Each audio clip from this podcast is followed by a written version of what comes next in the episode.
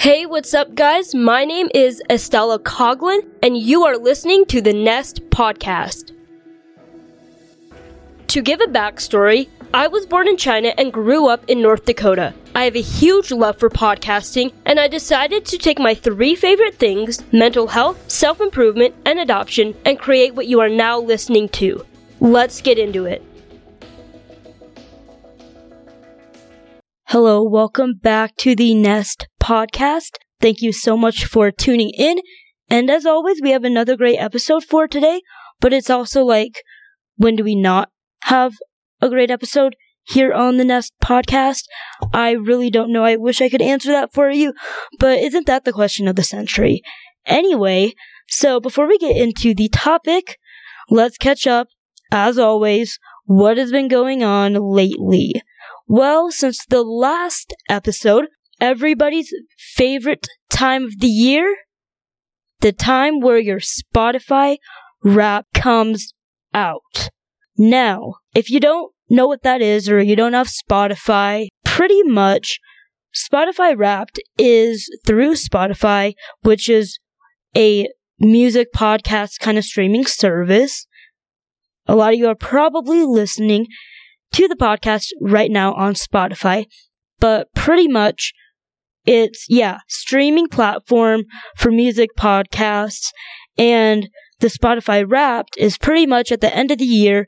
It goes through, tells you how much music you listen to, how long, how long you have listened, how much time you have spent listening to podcasts, your favorite pod, your favorite podcasts, your favorite songs, favorite genres, and the artists you listen the most to, kind of stuff like that.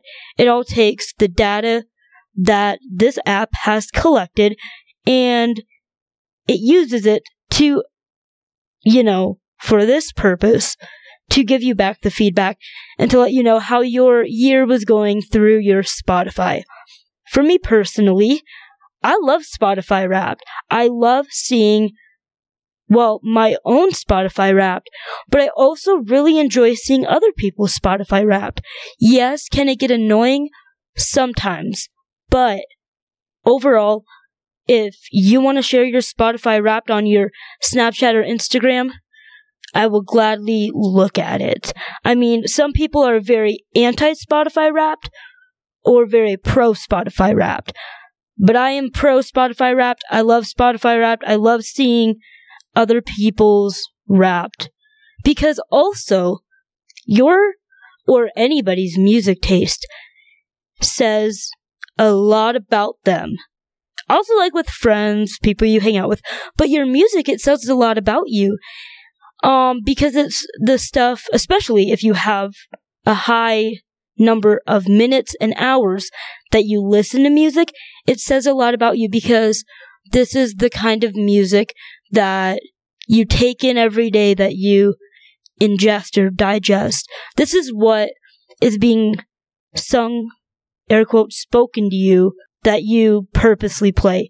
I don't know. So it's almost like what you surround, like who you surround yourself with, but instead it's through sounds and music and this form of art that is like music and podcasts. It's like what do you surround and listen to? So I think that's very interesting because it does say a lot about the person. So, with that, I will be sharing my Spotify wrapped. So if you don't want to hear it, feel free to skip through this part. I don't know when it will be done, but I am going to share my Spotify wrapped, whether you like it or not. So, to get started, my minutes listened. I don't know if I should feel proud about this or not. Granted, everything in the Spotify wrapped, it's like, hmm, should I be proud of that? Should I not be proud of that? But I'm gonna say it how it is. I'm saying exactly what my Spotify wrapped has told me. My minutes listened. 68,268 minutes listened. Now to me, I was like, holy cow, that, that, okay, that is a lot of minutes listened. That's more than 96% of other listeners in the United States. Jeez. I'm in the top 4% of minutes listened on Spotify in the United States. I mean, that's kind of a flex. But maybe embarrassing that I'm always just listening to music, especially if you have headphones in. Are your eardrums maybe damaged, sore? Possibly? But see, now that's the part where you're like, should I be bragging about that? Yes, I am in the top 4%, but also like, is, that can't be good for your eardrums. So it's kind of like, mm, good or bad? Do I brag? Do I not brag? Next, top artist. We had this guest actually on the podcast. If you want to go and listen to that episode, it's under music. Anyway, shout out Savannah Benz. That is my top artist. Top 0.5% of listeners. Savannah, if you're listening, I'm a huge fan. Obviously, Spotify Wrapped don't lie. Now my top song that I couldn't stop listening to is Savannah Ben's Country Nights. We love that song. Um, I do want to take credit for the song title, but I don't know. Now, my top artists. Okay, so, first, Savannah Benz. Second, Machine Gun Kelly. Third, Noah Kahan. Four, Ed Sheeran. Five, Chelsea Cutler. Savannah Benz, obviously no brainer. Love her music. Two, Machine Gun Kelly. I went to his concert this year. It was so fun. I went with my sister. We had a blast. So his songs, yes, I had, you know, when you go to a concert, you don't want to be lame and not know the songs. So, you know, I did my homework for the concert, listened to all the songs, knew them all, still vibe with them today. Love them. Three, Noah Kahan. No words, obsessed with him. I have loved, like, him along before he kind of, I don't know, went viral through the song Stick Season. Now, don't get me wrong, I love that song. I will blast that song in the car and sing it to the top of my lungs with my friends. But I will say, I he has been on my top artist for about well, since I had Spotify, which has been like three years, I love Noah Kahan, and I really hope that's how you pronounce his last name. If not, I am very sorry. I am not a fake fan for not knowing the last name. Four, Ed Sheeran. We love Ed Sheeran. Yeah, I love Ed Sheeran. He's so good. Five, Chelsea Cutler. What a queen. We we love her too. So, oh, and I also went to the Chelsea Cutler concert and that one amazing, amazing. Every concert that I've been to amazing. Savannah's concerts amazing. We get it. Very much talent in the top 5 artists in my Spotify Wrapped. Okay, now we are going to go into my top genres genres, whatever it is. One, pop. Two, contemporary country. Three, pop rock. Four, stomp and holler. Five, pop rap. Now, pop, number one. Yes, I do like pop music. Very good. Two, contemporary country. Interesting. I mean, before she knows this. Before I met Savannah, I was not into country music, but because she is a country singer, now, now Savannah, look, my top genres, contemporary country. Still has the word country, so she has transformed me into a country listener. Three, pop rock. I don't really know what that entails. So, yeah, well, I guess I listen to a lot of throwbacks. Like, I have a huge playlist full of throwback music. So, if I ever am on Aux, I just play that. It caters to everyone. It's old music. If you don't like it, well, then you probably don't have as good of a music taste as me, but that's okay because I know I have the best one. I am self aware. Four. This is my favorite one. I have a friend that also got this genre, and we love to bond over it. and that genre is Stomp and Holler. Now, I have no clue. I kind of still have no clue what Stomp and Holler genre entails, but I do know that that is in my top genres. And there's a, you know, how Spotify curates playlists for you. They have a Stomp and Holler playlist. And I will say, I love that playlist. It's more mellow, vibey, contemporary folk acoustic, sleeping kind of music. It is so good. So, even though Stomp and Holler, I was like, when I looked at that, I was like, what? What does that even mean? When I think of Stomp and Holler, I think of this. It's like, you have your hands in the air, and in place, you just stomp your feet like a nutcrackers or something like that. I don't know if that makes sense, but that's what I see. It's so I was very confused as to what Stomp and Holler was and why I got it. But from my Stomp and Holler playlist, it is one of the best playlists Spotify has created for me. And granted, or and given that Spotify creates a lot of good playlists, that's pretty impressive. The Stomp and Holler one, check it out. Pop rap. Yeah, I don't know guess I listened to some pop rap. I, you know, I guess. I don't know. That one's not as cool as Stomp and Holler. Next thing that has happened lately is pretty much just school and work. The same old, same old. Nothing too terribly interesting, but I wanted to share my Spotify wrapped because I really like that. But otherwise, yeah, school. We're getting into finals week. Okay, well, it's not finals week. It's the week before finals week. I have like, oh my gosh, wait. I think it is exactly two weeks. Oh my gosh. No, wait. That would have been le- yesterday. But I have like exactly two weeks, if not 11 days. Oh wait, oh my gosh, why can't I do math? A week is seven days. Okay. I have exactly two weeks, if not 13 days in college in my last semester of 2022 in college. So I'm actually really sad. You know, I don't think a lot, I mean, okay, let me go back. You know, a lot of people get homesick, miss their family, miss their friends, miss their hometown, miss their home they've grown up in. And obviously, yeah, okay, I miss that and stuff, but that's already talked about. But what about for the people that once they get home, they miss going back to college. They miss having their independence. They miss their freedom. I feel like, from my perspective, that is not talked about nearly as much as the people that get homesick and miss home a lot.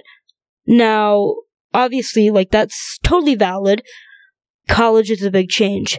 But I, but what I'm getting at is, I think there does need to be more talk of, you know what, I'm not actually too sad to be going back to college. I actually want to go back to college. I kind of am dreading seeing my family because of the lack of freedom or the lack of independence.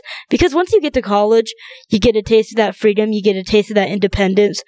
It's really great. It honestly is. You don't have to be telling your parents where you're going to go. You don't have to have a curfew. You can kind of just live in the world as your own being.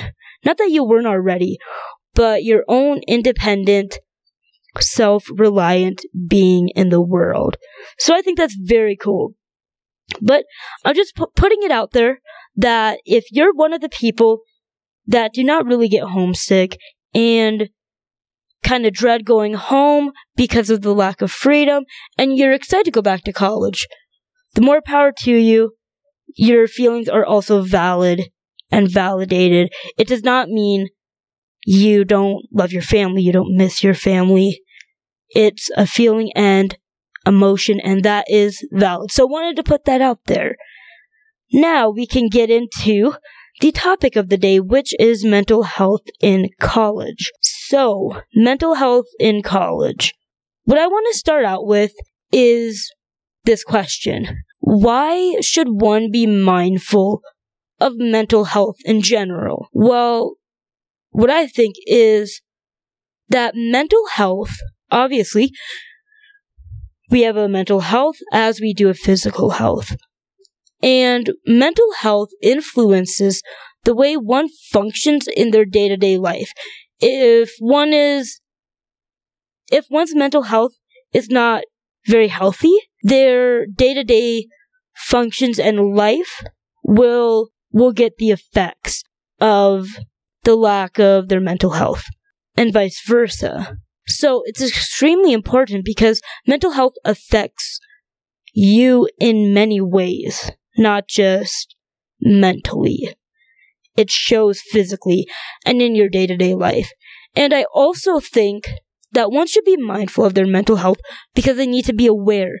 Mindfulness and awareness go hand in hand because there's a huge stigma around mental health. And so it's important to understand mental health conditions and what mental health is because as sad as it is, many people often suffer in silence and don't seek treatment.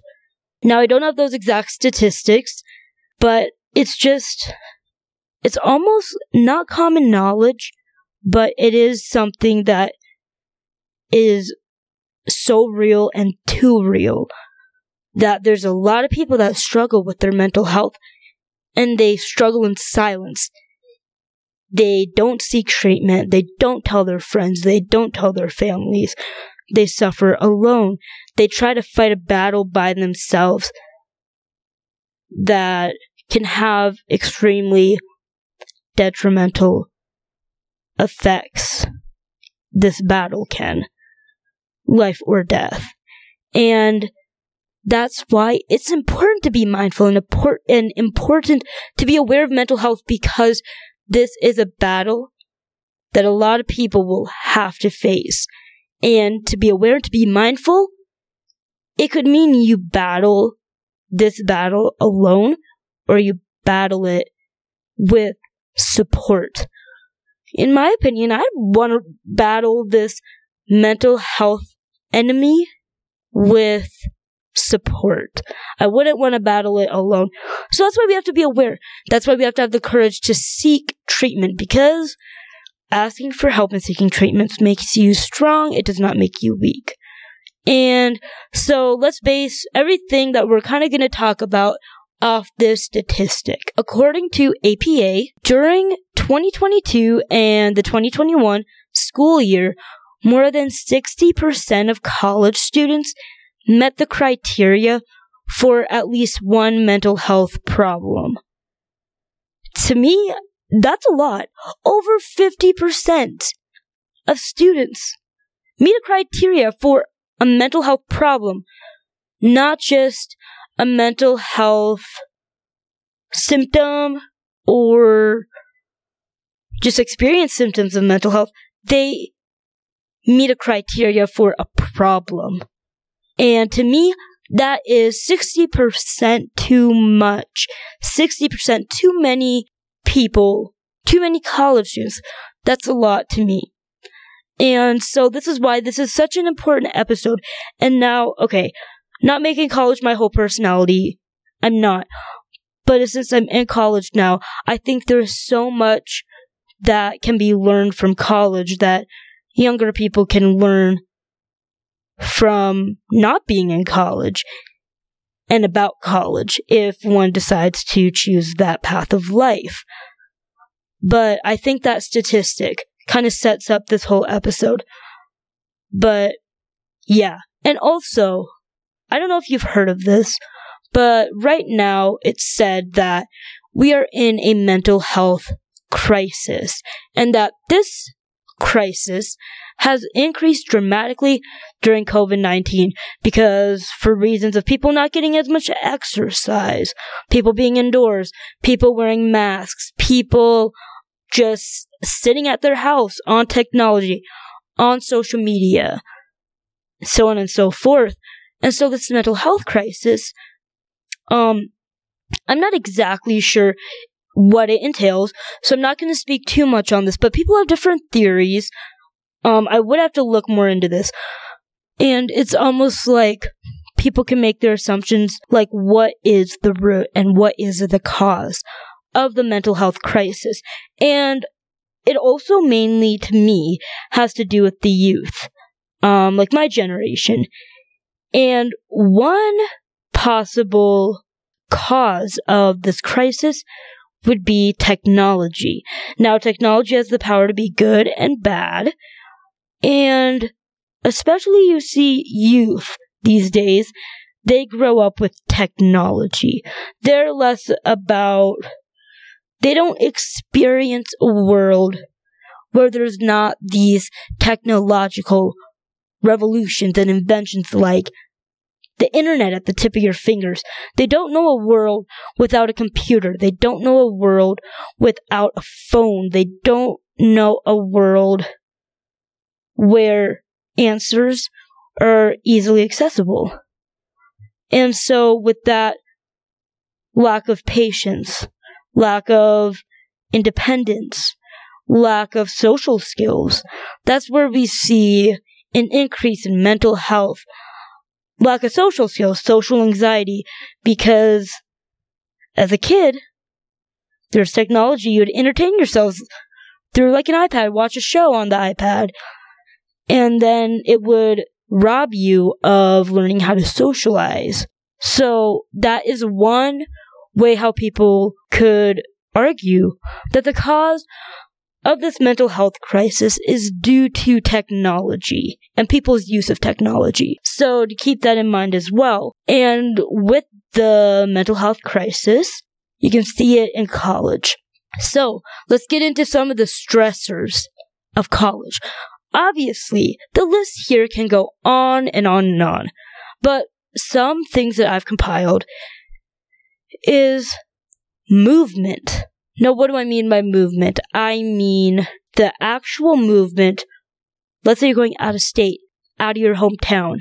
A lot of stress. I don't know, for me, stress of moving to a whole new town, literally like taking my hometown room, packing it in my car, and just plopping it down at my new home. That to me was stressful. Getting everything in the car, driving to the place, you know, car accidents, road work, stuff like that. What are the things that could go wrong during the move, during that form of movement? But then I gotta counteract myself with the positivity. What could go right? Anyway, so movement could be a big stressor. Transition, transition into a whole new place of living, into a whole new city, into a whole new world with new friends, a world with different demographic of people, the transition without your family, a transition with being independent. The list goes on and on. Transition is a huge stressor in college. And the adjustment from the transition. That is also a big stressor in college. Another thing is like the workload. The college workload is a lot. I mean, it's college for a reason. It's a step up from high school for a reason. We, in college, you're not, you're not in the little leagues, you're in the big leagues, as some would identify that as. But yeah, the workload. College is not supposed to be easy. That's why it's so rewarding to be given a college diploma. Now, okay, I, I have not graduated from college, but that's what I feel. I would be feeling very, very accomplished, very proud of myself because I knew that in order to get this piece of paper, I put in a lot of work. Because nothing easy or nothing worth doing comes easy. So the workload for college is a lot and can cause people a lot of stress. Next, another stressor, unfamiliar environment. And this one was one for me. Not being in your space is hard. And to me, my space, my room, stuff like that, that was really my comfort place the happiest place on earth. A place where I felt most like myself, most comfortable, most relaxed. And now, let's just pick myself up, go live in a completely different room, different state, different city, different country. That causes a lot of stress. And that unfamiliar environment, not only you're in a new environment, but you're away from your safe place. The place you've known for your whole life or for a good majority of your life. That is a huge stressor. Another one, pressure to succeed. This one is a big one. Um, and with that comes struggle with identity or a lack of identity. When you're in college, you know, there are a lot of different people there. It's not high school anymore. You're there to learn. You're there to get an education, get an experience, and get out. And that's just college is seen as just another phase of life to people. And after college, like the stereotypical life is grade school, middle school, high school, college, get a job, get married, have kids, just keep working, retire, be grandparents, stuff like that. So, being in college, it's now like, okay, where do you want your life to go? First off, what do you want to major in? What do you want to spend all this money and all this time learning? So hopefully you can get a job good enough to pay the bills for you and your family. So that's a huge decision. The decisions in college. Big stressor as well. But the pressure to succeed, I think one does have to define exactly what success is.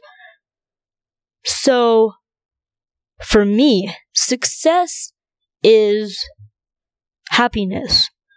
For me, success is happiness. If I'm happy, truly and authentically happy in everything that I do and where I live, in just, if I'm just happy, that is success to me. Other people could define success as if you have a good job, if you have a stable family, if you build a business, if you hit the lottery or the jackpot, but you have to define what success is and what that means to you.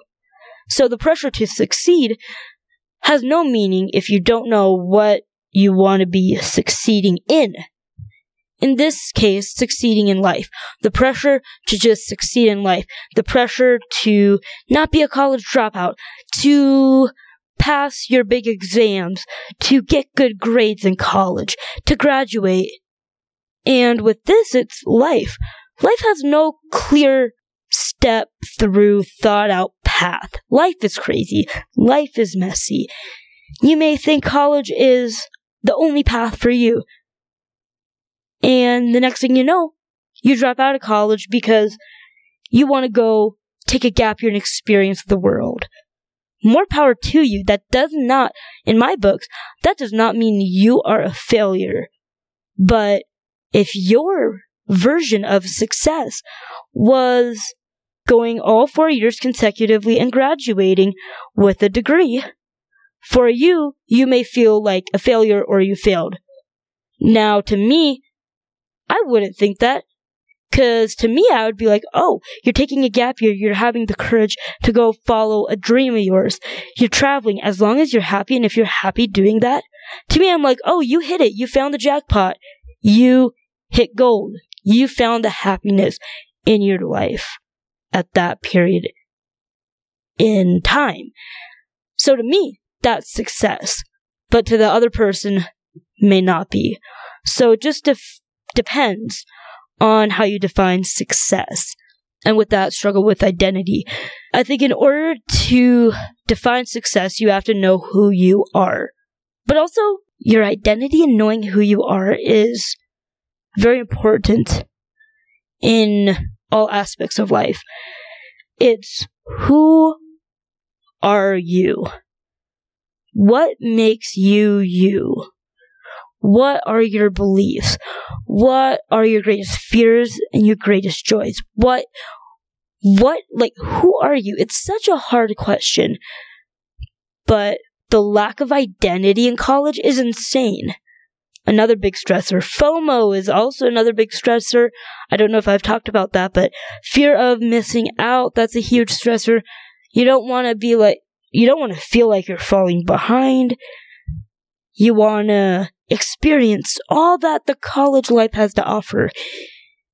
A lot of this, a lot of FOMO comes in on the weekends. It's like Friday night, you hear, you gotta be tearing up the town on the Friday night.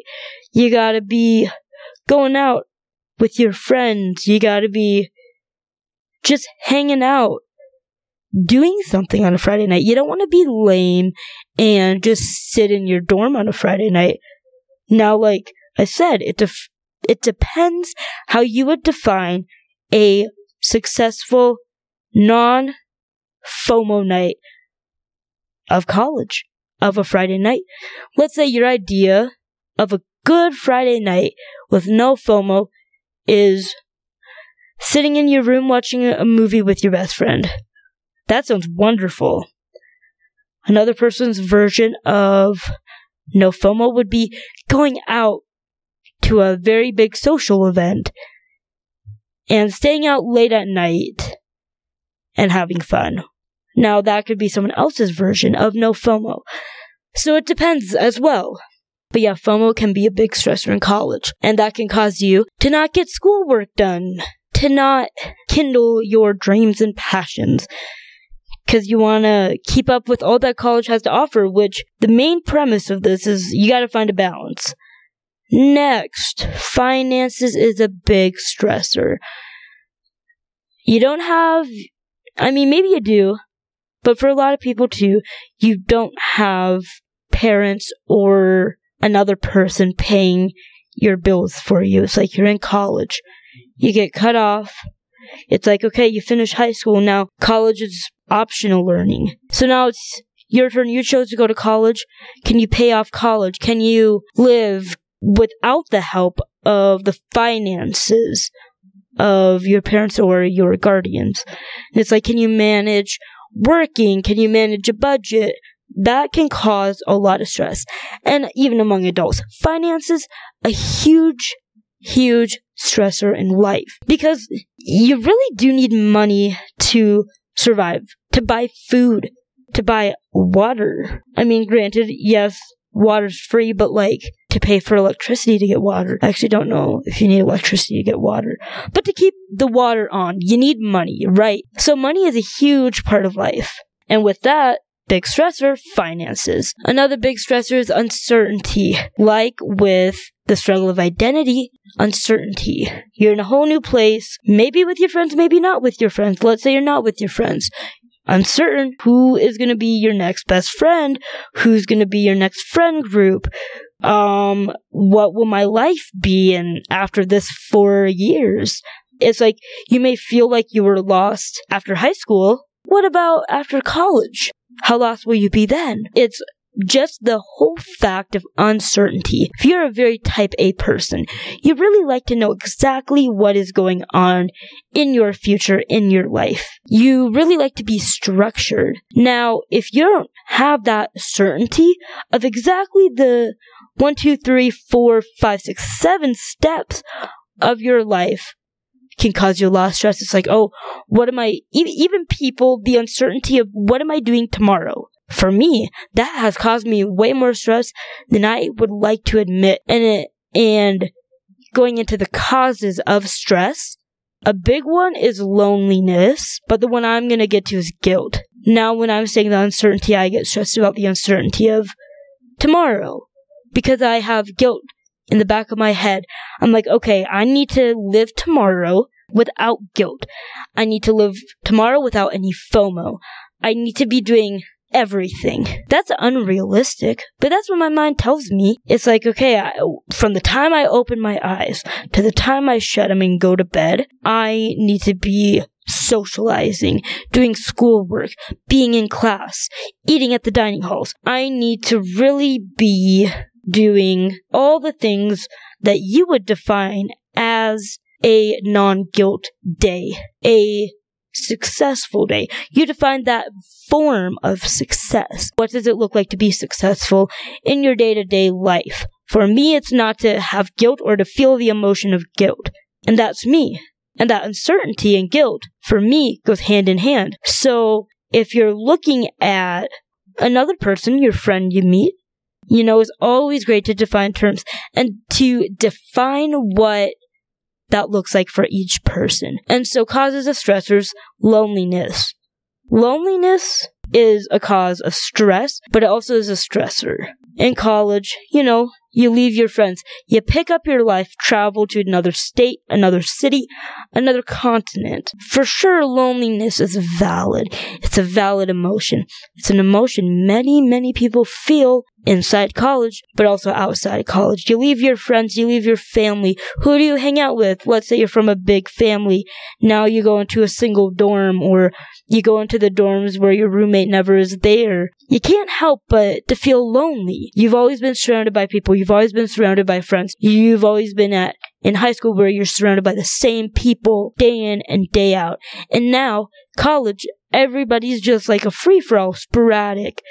Um, independent learning almost, but loneliness. It's so easy to feel lonely. You can be at the biggest campus in the world, feel like the only one there. That's why I've never been to New York City, but I really want to go. But you've you have heard New York City, the biggest city, but also the loneliest, but also the loneliest city.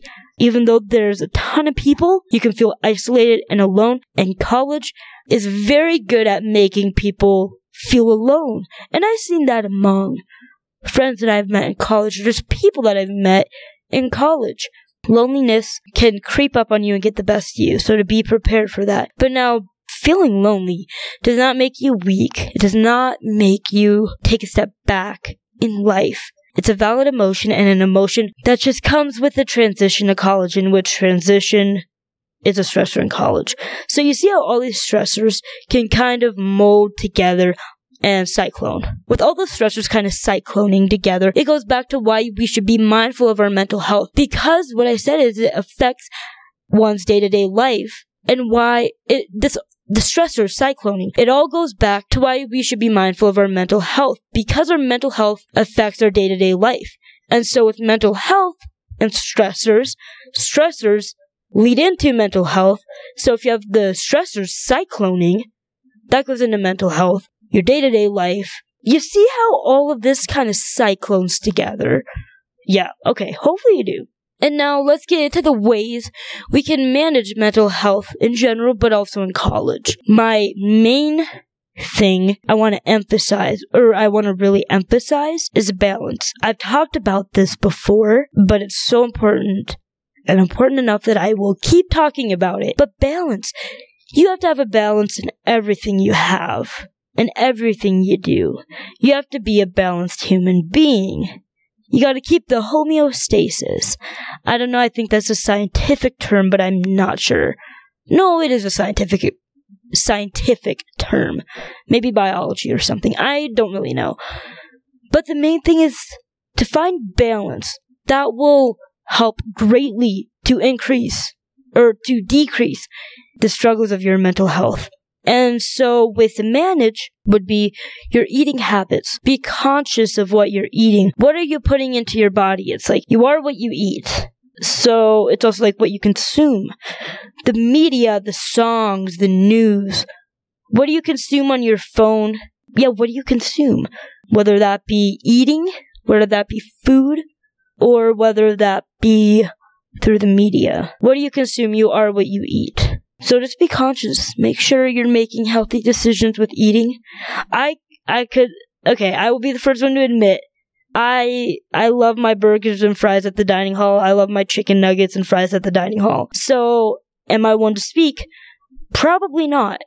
But I know I have to be conscious of my eating habits.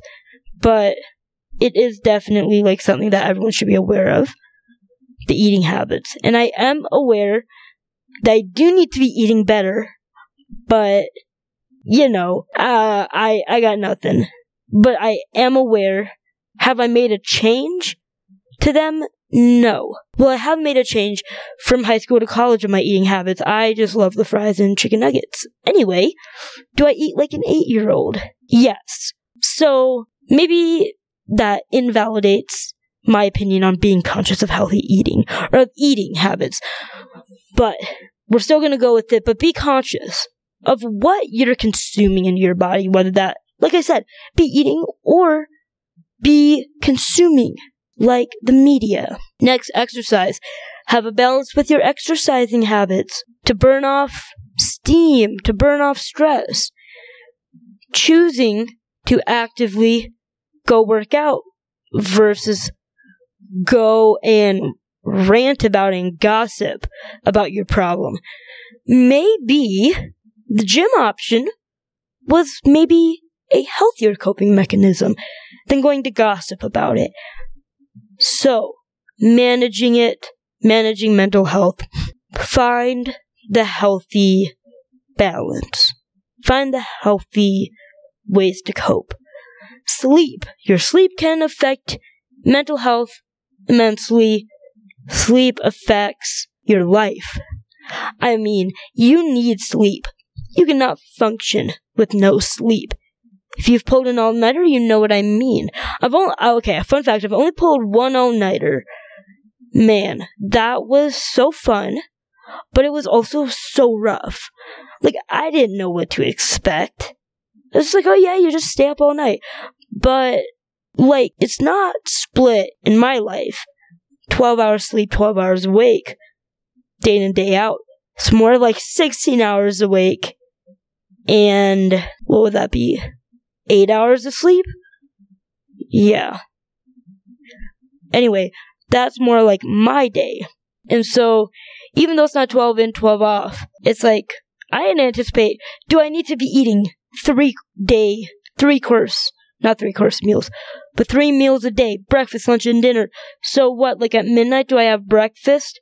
At like six, or no, at like three, do I have some lunch? At like seven, do I have my dinner? And then I go to bed during the day. I don't know. It's weird. Anyway, sleep is a huge thing that can really, really help you manage your mental health. Get better sleep.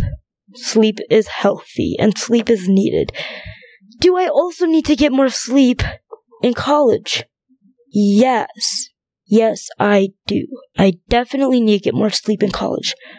Now I could, you could also make excuses like, yeah, sleep, it's hard to get a lot of sleep, I'm busy, eating habits, it's just more convenient to get the chicken nuggets and the fries. But at the end of the day, you can make as many excuses as you want. You can make as little excuses as you want. But at the end of the day, you ultimately know how you feel and you ultimately are the one living with your decisions at the end of the day. So it's like, how do you want to live? Your decisions are what got you to where you are today. Another way to manage your mental health, hang out with friends. I love socializing and I love being social and I love talking to people, especially my friends. I love hanging out with my friends. Extrovert in that sense of being with friends and being with people. Second to last one. Take everything one step at a time. Especially at the beginning of college, it can be very overwhelming you get put into this place and it's like, what do you do? I remember the first day I got here, I was like, so I'm here. I'm in college. Where are the college happenings that everybody's talking about? Where are my friends? This and that. Like, I don't really know anybody here. How do I make friends? It was before class started. So it's like I can't meet people through class. So I have like a full day. And to me, I always like to be busy. Busy, busy, busy. That's why guilt plays into my life. Cause it's like if I'm not doing something 24 7, uh, my mind goes to Stella, why aren't you doing something? You're being lazy. You're awake. Better make the most of it. Do something. Anyway, so you take it one step at a time. The first day, yeah, I was like, I need to make some friends. I need to do something. I need to be meeting people. I can't be sitting in my dorm being unsocial. So that's where go to your welcome weeks. I don't know. That was tough. The first, it wasn't extremely tough, but it was tough. It was like, you just have to navigate how you think of college and how you think of navigating your new life in general. But yeah, take it one step at a time, especially the first couple days of college, the first couple months of college, every day. Okay, what am I doing today? Perfect. Let's just look at today. One step at a time, one day at a time. Last way to manage mental health that I'm going to talk about is through routine. A balanced routine. This one's for anybody, whether you're in college or not. Routine is huge. For me, I have classes Monday, Wednesday, Fridays, which is my heavy load of classes. And, but I also have one class Tuesdays, Thursdays. But for me, my routine, Monday, Wednesday, Friday, the same routine. Tuesday, Thursday, same routine. And then up until like the point of like three o'clock, in which I get to kind of have my free time. But in my free time, I'm still either going to the library, hanging out with people, um, studying. So it's like I have free time in which I can use it to be prudent with my schoolwork. Um, and yeah, so routine. Create a routine. I love having routines. Makes you have to think less. I like that. Now, I want to say, not end with, but finish the main part of the stressors in college with the resources in college. What resources are available to you? Could I argue that there needs to be more and better resources in college for their students and easy, easier accessible resources for students? Yes. But for what we have right now, it's better than nothing. Resources in college, therapy and counseling. Most colleges have this. I would highly recommend it. And I will say, they get booked out very fast. But I will recommend this because, think of this.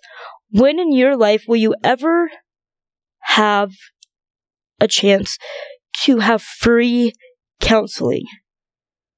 I mean, maybe you have to pay a little bit of money, but for the most part, at least colleges will give you like two to three sessions of counseling for free. And so now when you get into the real world or you get outside of college, counseling is not going to be free. Counseling can get very expensive. So if you're in college, you're paying the college tuition, you're paying for that might as well take advantage of all the resources, and therapy is one of them, even if you don't think you're too stressed or you don't need it as badly as another person. Go for it. Give therapy a try. It's awesome. And advocacy groups are another great resource to help with one's mental health.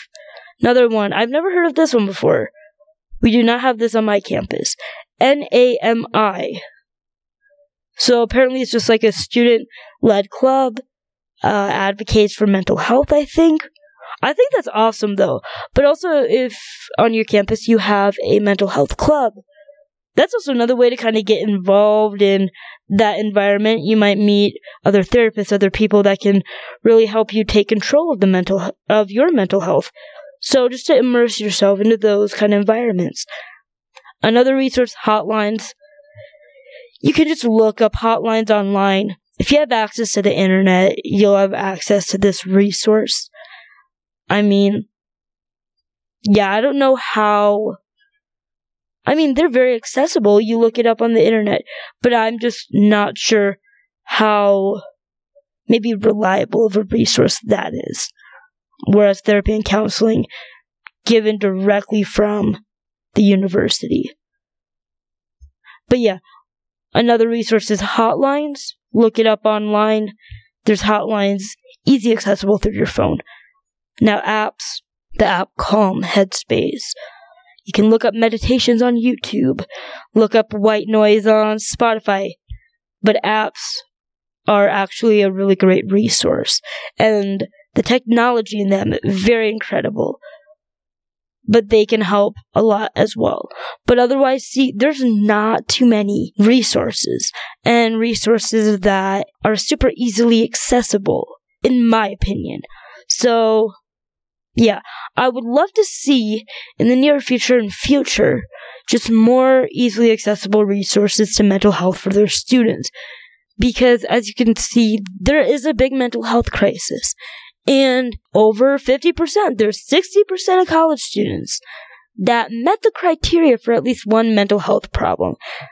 That is a lot of people. That's a lot of students.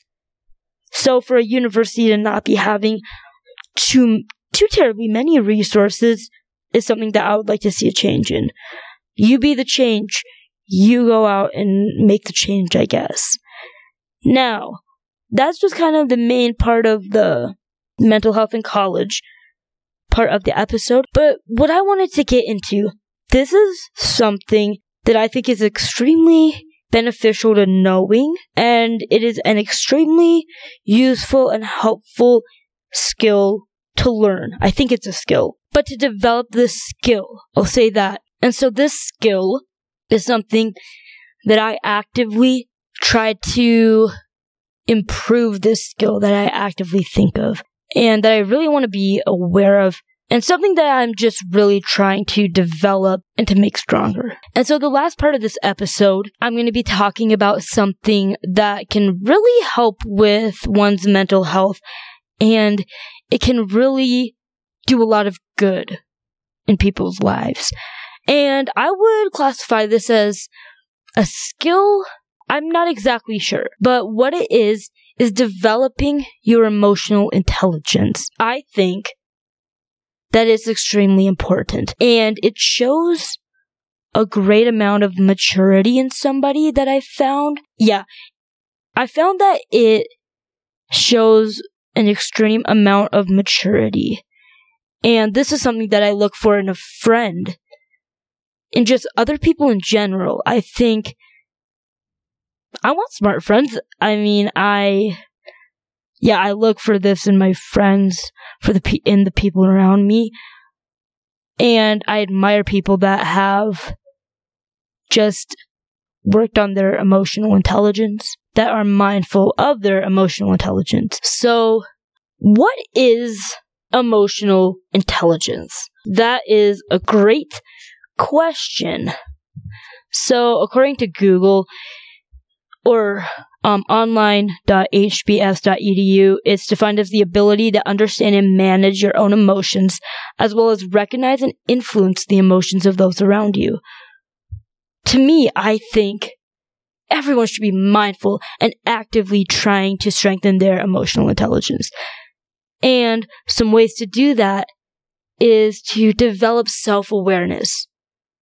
The quality of self awareness is amazing. It provides so many benefits in one's life. Self awareness is so important. It's hard to develop self awareness, but I think looking inward at oneself is the best way. Just checking in with yourself, especially difficult situations. Looking at things objectively. That's one of my things that I love to do. Look at things objectively. I try not to be biased. I try not to favor one side or, or another when talking about a conflict or something like that. So I would like to be objective. I like to have self awareness. I like to know if I do something wrong and accept responsibility. I like to call people out and to see if they'll accept responsibility. But yeah, another way to develop emotional intelligence is practice mindfulness. Mindfulness, like self awareness, many more benefits than negatives. But developing mindfulness is also hard too. It's like, how does one go about being mindful and what's the act of being mindful or the act of having mindfulness? I think that also goes hand in hand with self awareness. It's like checking yourself three times a day. You can even just do this. After each of your meals, you have three meals, check in with yourself three times a day. Be like, okay, how's my day been so far? Have there been any disputes, any conflicts? How did I solve them? How did these conflicts arise? Was it my fault? Was it another person's fault? If it's my fault, can I take responsibility? Can I humble myself to apologize? Stuff like that. But I think, yeah, find a marker within your everyday life, and I think meals are a great one. So to develop that self awareness and that mindfulness, my favorite way to develop the self awareness and mindfulness is through being objective, like I said, but for really seeing both sides. Well, okay, that's actually with being objective, never mind. Another way to practice emotional intelligence and to strengthen that is through empathy. Being empathetic. Who doesn't like someone that's empathetic? Like, what does it mean to be empathetic? Or, like, what is empathy? The ability to understand and share feelings of another. So to be empathetic is to just understand someone and understand where this person is coming from. So me, I like to do that through being objective. I'm like, okay, I see this as a situation. I get that this is how you're feeling. And with empathy, validate, understand, be like, you know, it's totally valid. It's totally okay to feel like this. Like, for me, I like to be the middleman. I do not like to be involved in conflict, but I will be the middleman and be like, okay, yes, you know, show the different sides. And I like to ex- I, I like to look in at situations and be like, okay, why, what motivated this person to do this to that person? And what motivated that person to act that way? I kind of like looking at those things and I like to be objective and, and to empathize with the other person and with both parties. I, I just, I don't know. I think it's a great skill to have to be objective and to be empathetic. Now, active listening. Active listening is a great way to develop your emotional intelligence. And so pretty much it's listening and responding to another person that improves mutual understanding. That is active listening. Um, it helps a lot in solving problems and identifying solutions. It just helps kind of decompress a, uh, how would you say, a conflict. So active listening is very important to practice adaptability affects emotional intelligence and helps strengthen it because yeah being adaptable knowing how to read a situation a life so so interesting and it's pretty much being able to adjust to new conditions and just being able to be who you need to be at the specific given time, kind of what it is. Next is build social skills to develop emotional intelligence. That's extremely useful in emotional intelligence, but also just in life. You're gonna have to be social. We're social animals. Social, social skills are skills that need to be practiced and need to be learned and need to be taught. I, my opinion, social skills have been lacking and not as strong in my generation due to social media technology. Granted, sometimes social skills can be way better because of that, but for the most part, I think social skills have been decreasing and lacking because of the extreme use of technology and the access, the easy access to technology, which I love technology. It's wonderful. But I think that is a big, that has to do as a big contributing factor in my generation's social skills. So I always like to develop my social skills as much as possible. Also because I love talking to people. I've said that before. I just love talking to people, hearing about people's lives, people's stories. So interesting. Next is criticism. Being able to take criticism. C- get, being able to give constructive criticism. This one is a hard one. I do not like being criticized. I do not like being told what to do. I do not like being corrected. I think, I mean, I actually don't think this my way or the highway. I try not to think like that. And I need to humble myself sometimes and be like, okay, Stella, your way is not as good. Your way is not as efficient, not as beneficial for anybody. So humble yourself, take a seat, and let either somebody take over or help you get to a good conclusion. I don't know. Criticism is a tough one. I know I could be a lot better with criticism, but I just know that one of the reasons I'm majoring in management. All I know about management right now is you manage people. To me, that sounds like being the boss. I tell people what to do.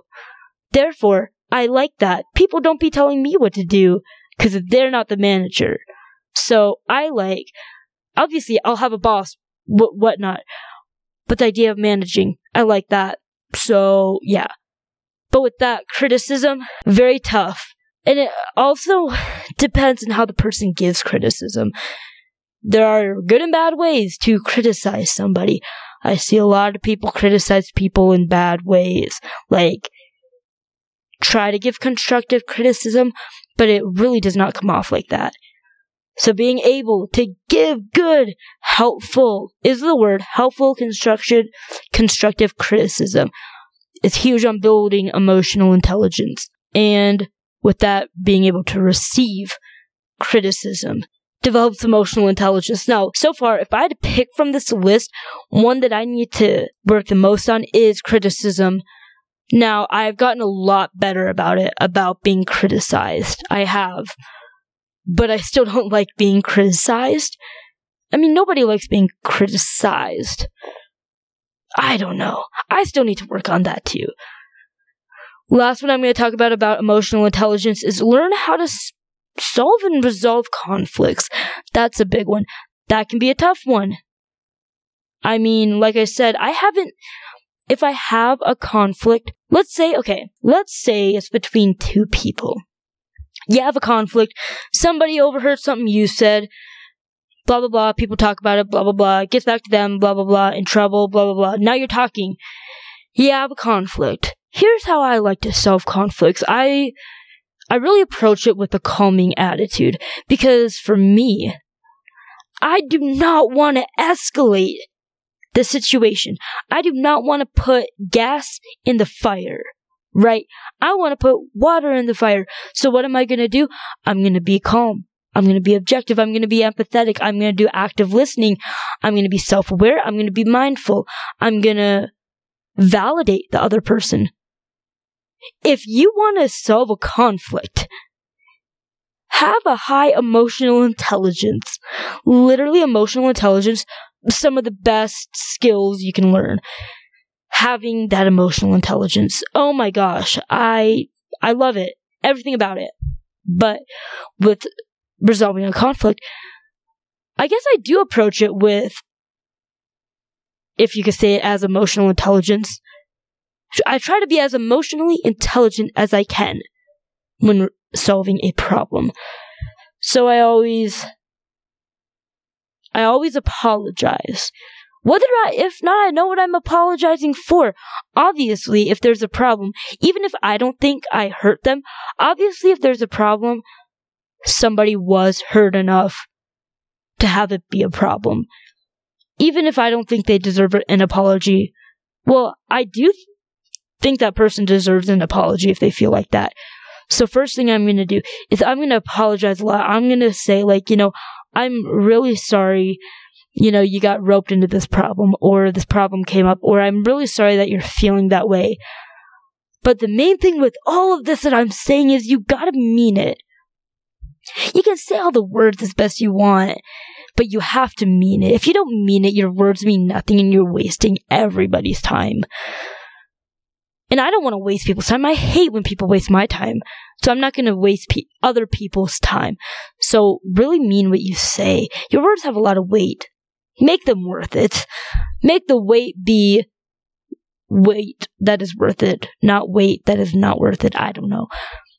But I always apologize, really empathize. I'm like, you know, I'm, I can't imagine how you're feeling, and I'm really sorry that this situation has made you feel this way, and I want to do everything that I can right now to de escalate the situation and hopefully come to a resolution.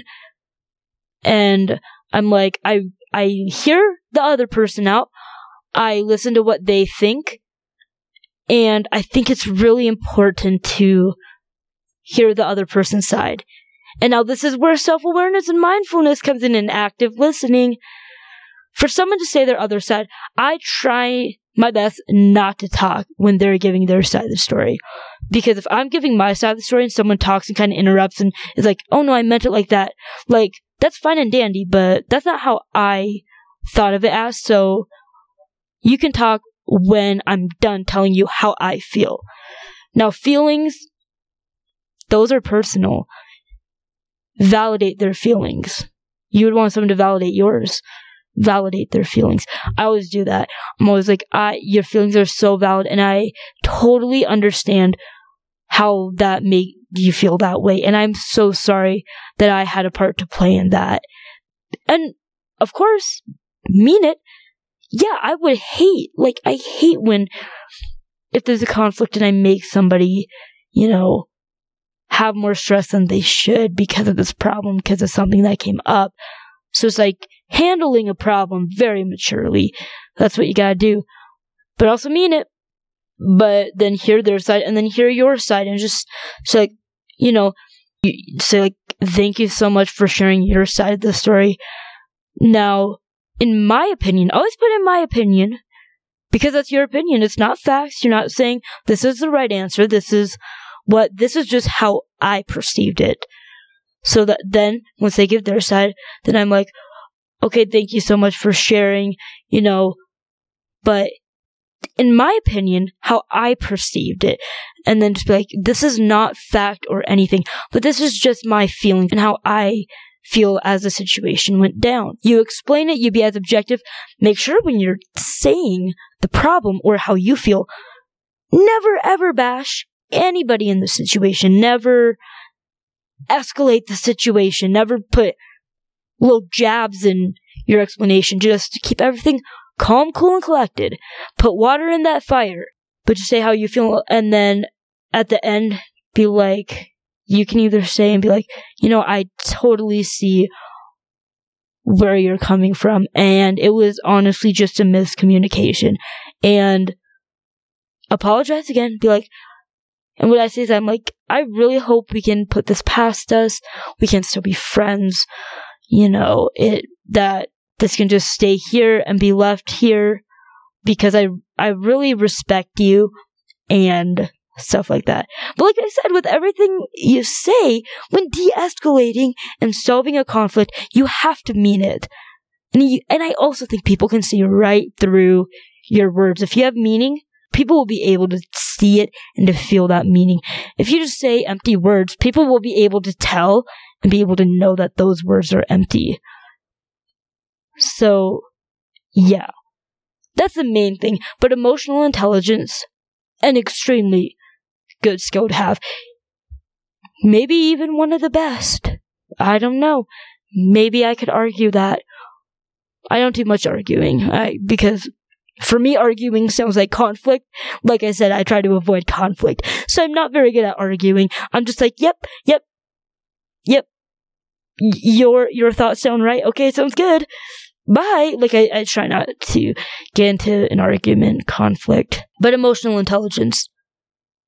I would highly recommend trying to strengthen that skill, trying to be more emotionally intelligent. Even if you already are, never hurts to be even more. Be objective, be self-aware, be mindful, be empathetic, be a good listener, practice adaptability, have good social skills, accept criticism and give criticism well, and learn how to resolve a conflict using all the skills that go into emotional intelligence to solve conflicts. And I'm gonna leave that there. I think I have questions, but I'm not sure. It might just be what I talked about and with that being said, thank you so much for listening. I had a blast. This was, I, yeah, really good episode, I thought. I mean, if you didn't like it, still go rate and review. I want to know, but if it's mean, like, just DM it to me because I'm fragile. Anyway, go check out the Instagram. I'm going to be posting my prep, what my prep looks like right now. I, oh my gosh, I think a person just walked by and I was using my arms very enthusiastically to close this episode out. Oh my gosh, I really hope that was not a person. Anyway, but yes. So I'm going to put how I kind of prep for the podcast. I'm in a classroom again. I'm in a different one, so that's super fun. I put all the notes on the whiteboard and yeah, so check out the Instagram so you can see that photo, so you can get updates about the new episode and all of that. So, thank you for listening again. I can't say it enough. Please rate and review the podcast. Rate it five stars on Spotify. Head to Apple Music or Apple Podcasts, anywhere you get your podcast. Rate that five stars, write a review. It would mean the world. And hit the bell icon on Spotify because that will give you alerts for the next episode or hit follow on Spotify. That would mean a lot. Download the episodes, listen to the episodes. That helps me out a ton with the podcast and everything. So thank you again for listening and I will see you guys next Tuesday. Until next time.